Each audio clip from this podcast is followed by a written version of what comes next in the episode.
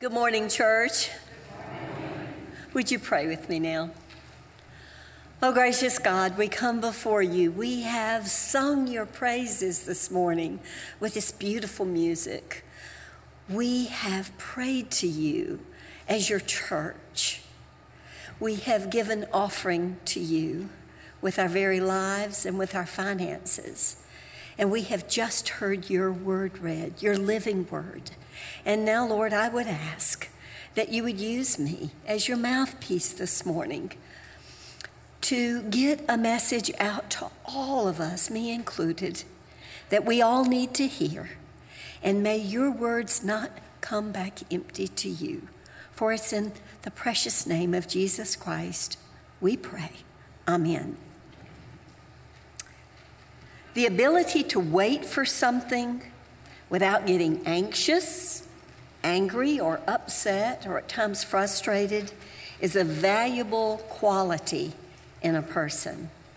But the truth for me, and maybe for some of you, is I have a problem with waiting. It's often that I find myself in what I call the wrong store line. It can be a grocery store line. It could be a department store line. It doesn't matter. And a lot of the times it's a short line. I span the crowd. And I say, oh, this one, I can get out quick on this one, right? Does that ever happen to you? And I go there and something's happening up in front of me. There's a coupon that's out of date. A wrong card is being pulled out to zip through. Food Lion for Buy Low or Publix for Lowe's or something like that. And then there's the bank teller lines, whether that's inside or outside in the car. Again, here I am getting in the wrong line. People are handling multiple transactions in front of me. And it seems like lots of times I can't learn from this that I'm going from point A to point B. Maybe it's one hospital to the other. And I look at my watch or my iPhone and I say, I have just enough time.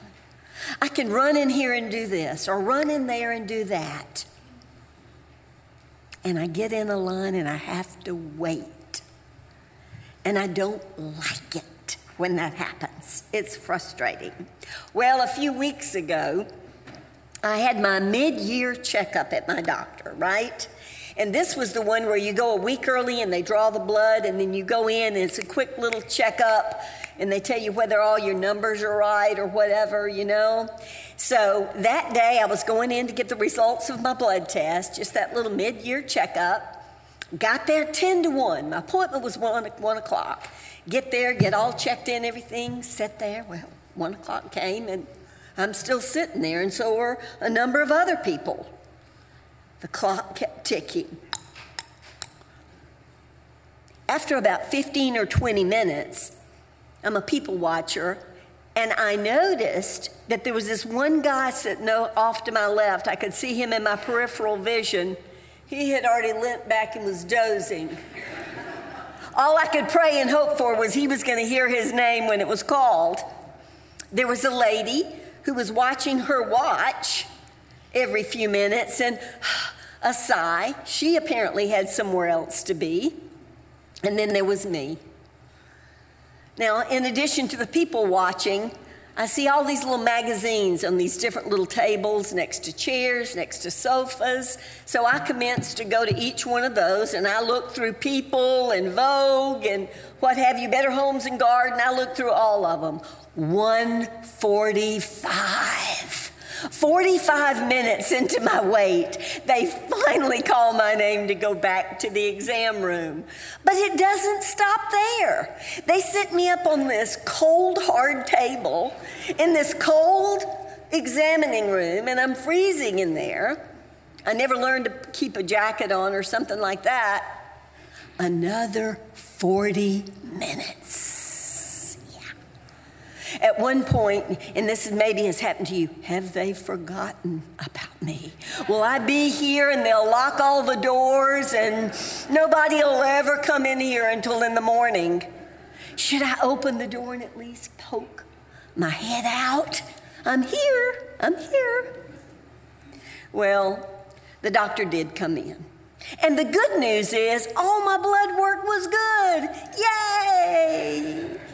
And that 10 minutes or so with, with her was just a fraction of the time that I spent both in the waiting room and in the examining room. I don't like to wait. I'm an impatient person by nature, want to be doing something, want to be moving ahead. Now, while these examples I just gave you can cause frustration, this series that I'm very excited about that starts today, The Waiting Room, is about a different kind of waiting, a deeper kind of waiting, a waiting when things just aren't going well and you can't change them. You know, much of our lives are spent in transition, right? With hopes and dreams and desires for the future. I mean, it starts as a, as a child. We had Harper and Finley yesterday, and we played school as we normally do at the house when they come to visit. And they're already talking about second grade and what they're going to do in second grade. My Annika, who's 16, just got her driver's license, and she's excited about that. That's a transition in life. Graduation from high school or college or upper level education is a transition. Looking for that perfect man to marry, that perfect woman that's your soulmate for life, is something you can hardly wait for when you're in that transition of life. And then, oh, let's not forget about children, having children. And then once we get pregnant as a couple, that nine months of waiting till the baby comes. And then raising those children and watching that cycle all over again. And then there's that retirement we look forward to, those 401ks that we've put into, and all the things that we're going to do after retirement to travel and see the world and do all sorts of things. The truth is, life doesn't end like a Hallmark movie always, does it? It's not a Hallmark movie. Problems come up out of nowhere sorrow. A dear, dear family member passes, whether it's a spouse or a mom or a dad or a brother or a sister, a friend. Sorrow comes up. That man that was your soulmate walks out the door and doesn't come back. Financial woes. Sometimes of your own accord, other times because you got, downsized right out of a company. And you've got specific skills. Where can I use these skills again? I'm stuck. Some chronic health issue, something that has debilitated you to where your life won't ever be the same again. There'll be a new normal for your life. In these seasons of life, we call it the waiting room. What is the waiting room in this context? Well, you're in a place that's not where you were, and it's certainly not where you desire to be. With that definition in mind, I'd like to go to the scripture passage that we heard read by Donna a few minutes ago and look what the waiting room looked like at a deeper level for Moses and Aaron, and of course, those precious Israelites that were in bondage. Let me set the stage. You know the story, you know the Hollywood version, at least if you've never read Exodus the Ten Commandments. It'll probably be on soon. It usually comes on right before Easter. And when I get to heaven, I'm going to look for Moses, and in my mind's eye, I'm thinking he's going to look just like Charlton Heston. Maybe not. But you know the story. Moses was Hebrew. And he was one of many babies that were going to be murdered by Pharaoh because you see, the Israelites in bondage had multiplied. And Pharaoh got nervous about that. So he sent his lieutenants out to murder all the children, I think that were two and under. And so Moses' mama put him in the, in the river, and Pharaoh's daughter plucked him out. Long story short, Moses spent the first 40 years ish as the prince of Egypt, living the life of a dream. Well, one day, he went out and he saw those slave taskmasters beating one of his people, one of his kinfolk. And in a rage, he murdered that Egyptian. And well, Pharaoh got wind of that, and so Pharaoh was going to have him killed. And when Moses found out about that, he ran. He literally ran for his life. And he ended up in an area called Midian, where he lived for another 40 years, married to one of Jethro's daughters, tending the flock. And that's where we pick up the scripture for today. Exodus 3 1 through 7, verses 10 through 12 as well in that same chapter. If you have your Bibles, turn there. Please, though, read Exodus. We're encouraging everybody to get in the Bible more this year and read. It's a beautiful, beautiful account of God's provision for God's people.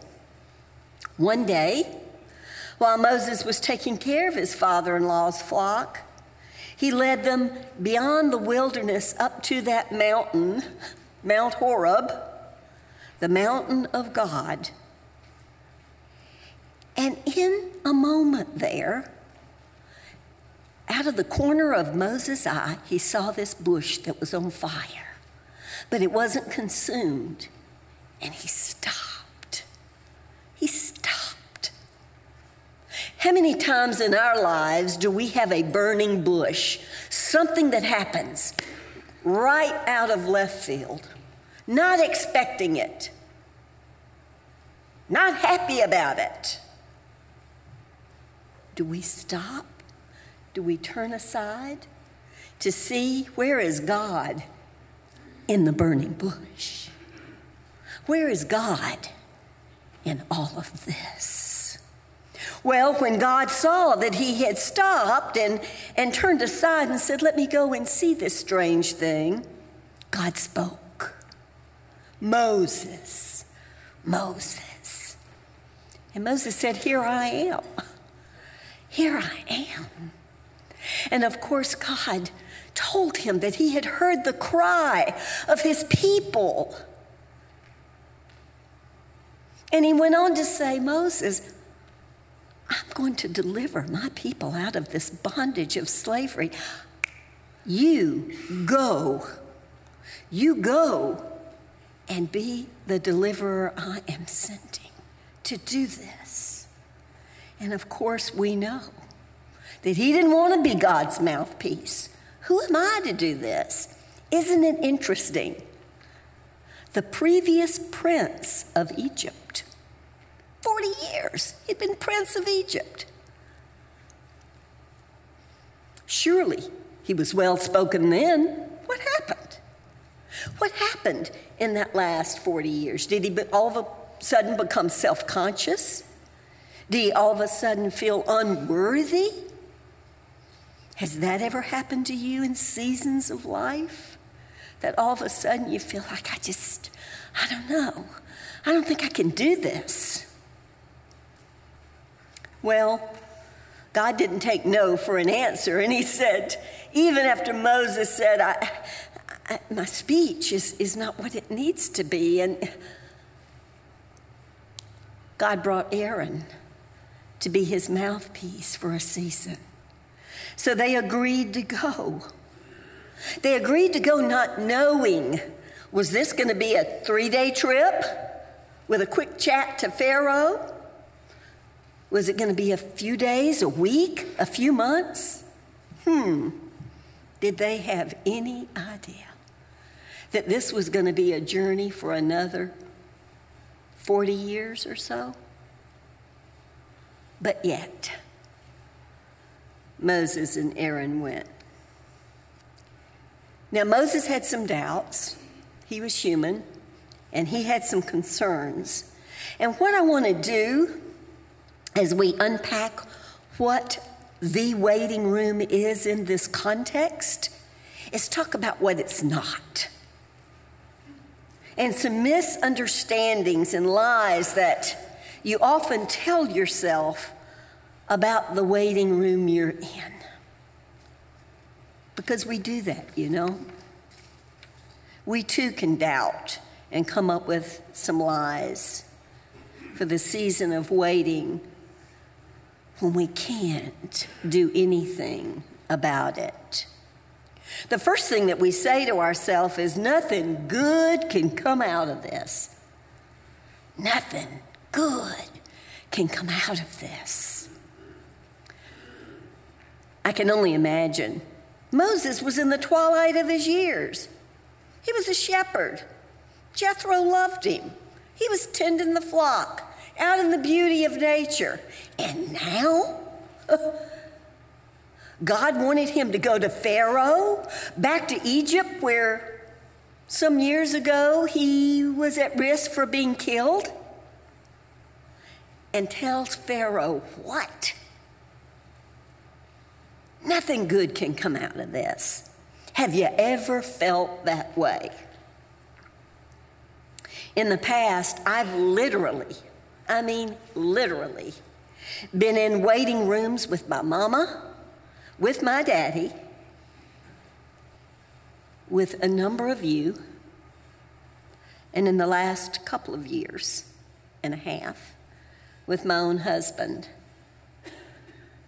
And I wouldn't be truthful if I didn't stand here and say that I didn't have some doubts at times because I'm human. You know? The second thing that we tell ourselves I'll never be happy again. I'll never be happy again. Maybe some of you have gone through a divorce. I had a dear friend tell me that she had been married and divorced and married, and her husband went to heaven. And both of them were great griefs. In a divorce, your soulmate has walked out on you, perhaps. Will you ever be happy again? Your spouse has died, a child has died. Will you ever be able to smile again and have joy in your life. And maybe, just maybe, in your sadness and in your sorrow and in your hurt, you rush ahead to try to fix it and solve this loneliness, this hurt, this waiting room experience, and you make matters worse. Another lie that we tell ourselves is God must be mad at me. Since my life has turned so sour, so bad, I must have done something wrong to my God to cause him to put this on me. As pastor of congregational care, I'll be here 10 years in June. That one comes up more often than you might think. God put this on me. It's a bad misconception. Not all suffering, not all problems are because you did something wrong. Bad things do happen to good people. The other lie why me? Why now? Why me? Why now? Moses could have been asking the same question, especially since he gave those excuses to God. Find somebody else. And he was probably thinking, find a younger man to do this.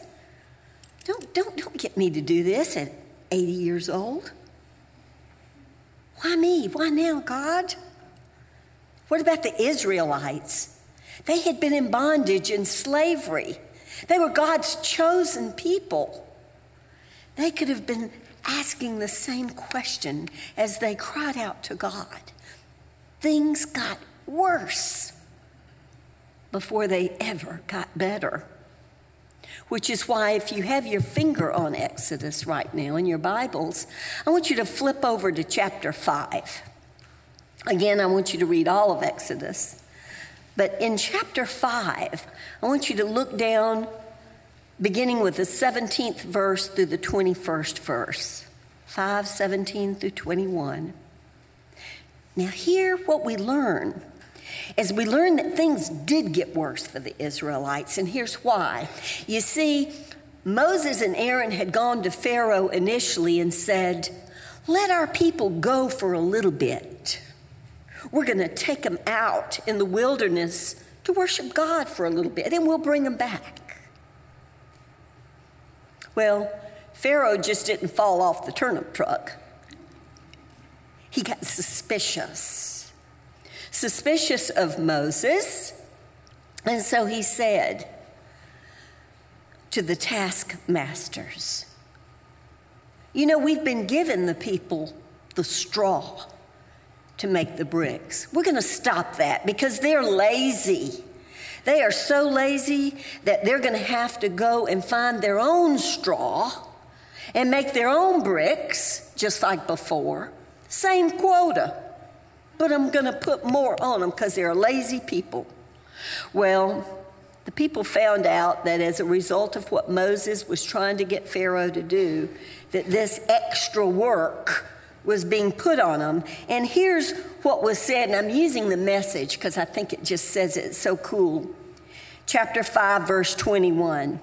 The people said to Moses and Aaron, The Lord look upon you and judge. You have made us stink, S T I N K before Pharaoh and his servants. You've put a weapon in his hand that's going to kill us. You've put a weapon in Pharaoh's hand that's going to kill us. The very act of you asking for us to go out in the wilderness and worship God made him put this extra work on us. All they could see was that things had gotten worse for them have you ever felt that way? Have you ever? Yeah. Yeah.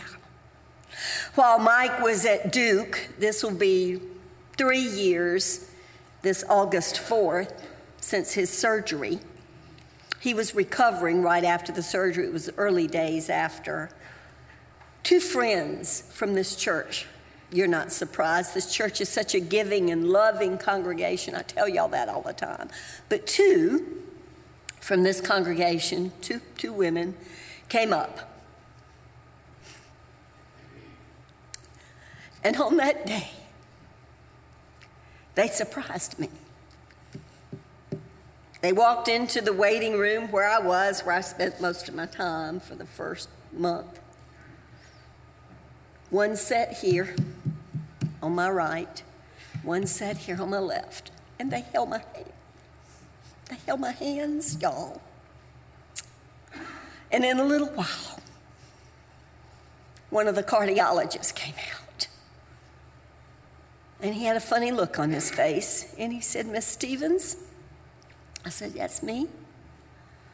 He said, Your husband's taken a turn and the team has been in there working on him. He's stable now. I was so glad, so thankful that these two precious women were with me because you know what they were and who they were? They were Jesus with skin on. That was Jesus saying, Faye, I got this. I got you. I got your Mike. I got him. I'll never forget it. We've looked at this piece of scripture and we've seen these misunderstandings and, and the lies that we tell ourselves about the waiting rooms that we find ourselves in during this life. Now, what I'd like to do is share with you what the waiting room is meant to do for you and for me in a positive sense. First, I'd like you to remember that waiting is not wasting. Waiting is not wasting. What we believe is possible and what we believe about our God is so important during these seasons of being in the waiting room. Being in the waiting room, you're in a spot where you can't change what's going on. You know that. You're there. But it's a time that you can grow. You can grow in your faith and you can grow closer to God.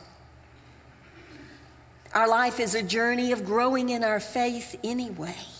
But in these times, these difficult times, there's something about drawing closer to God that's so, so fruitful and good.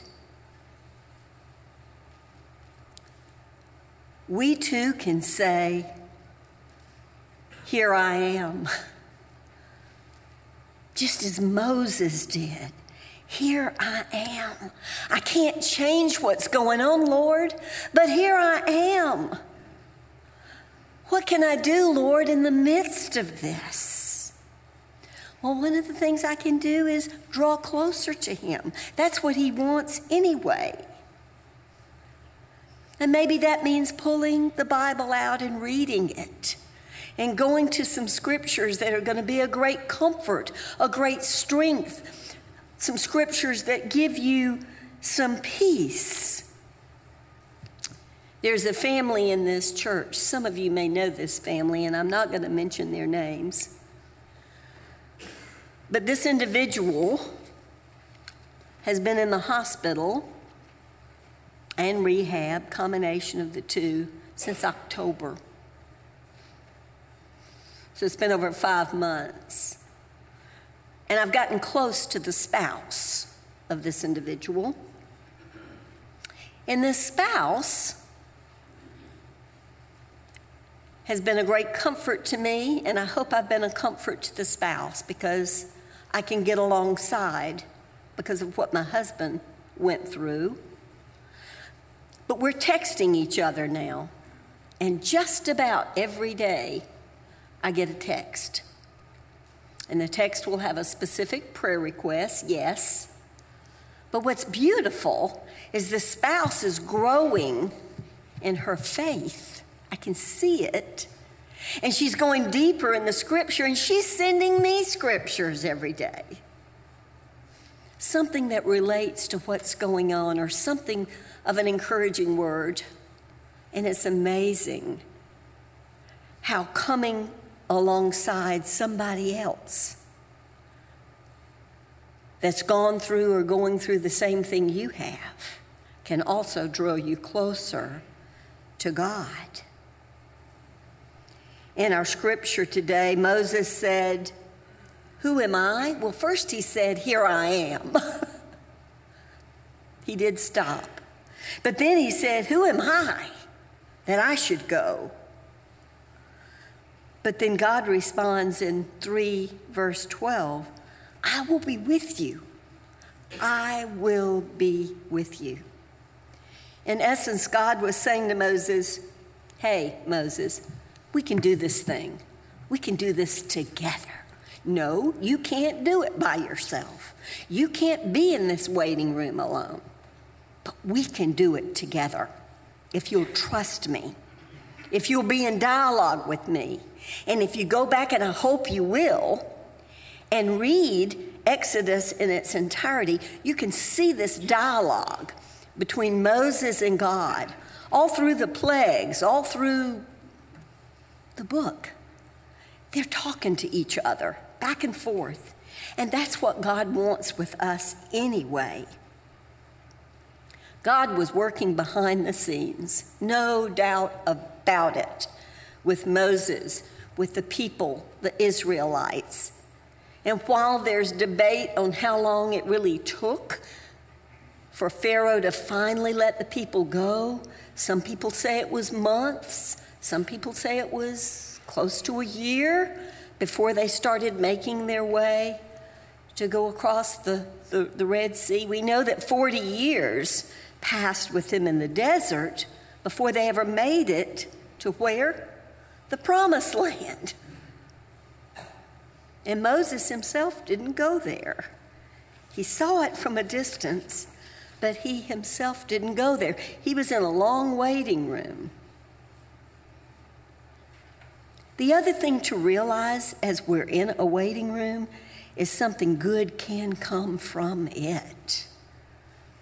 We need to have the assurance that even if we can't imagine it, even if we can't envision it right now, something good can come out of a place where we're stuck in sorrow, in financial woe, in a lost job, in whatever we're going through. And it's okay to be honest with God. It's okay to pour out your heart to Him in your humanness because you know what? The Psalms are full of that anyway. They're called the Psalms of Lament. King David did it. We can do it too. Maybe the good that's going to come out of it is when you get on the other side, or even while you're going through it, but you're in a better place, you're going to come alongside somebody else that's going through the same thing. You're going to be that wounded healer that's going to give somebody hope that God's with them, God's working behind the scenes, that things are going to be better one day. Now, I don't know where you are right now. Maybe you're in a stage of life that everything is good. And oh, praise God for that, my friends. Praise Him when you get up in the morning, and praise Him when you go to bed at night, and hours in between as you think about it. Because one day, if not now, you're going to be in the waiting room for something. You don't know when it's going to be, but it will come. And the truth of the matter is, we're all in a waiting room waiting on Jesus' second return, aren't we? The disciples went behind closed doors and were in a waiting room for three days before Jesus rose from the dead. We're in a waiting room. Maybe you're in one now that's rough that you feel stuck in. Pour out your heart, name it, name what that waiting room is, and pour your heart out to the Lord and let Him hear it. As we come to a close of this service, and as I pray with us, I encourage you in these moments to begin that prayer, to begin to name your praise or name that issue that has you in that waiting room. And just as God delivered the Israelites, He will deliver you if you'll only trust Him and do as this song says Be still, my soul.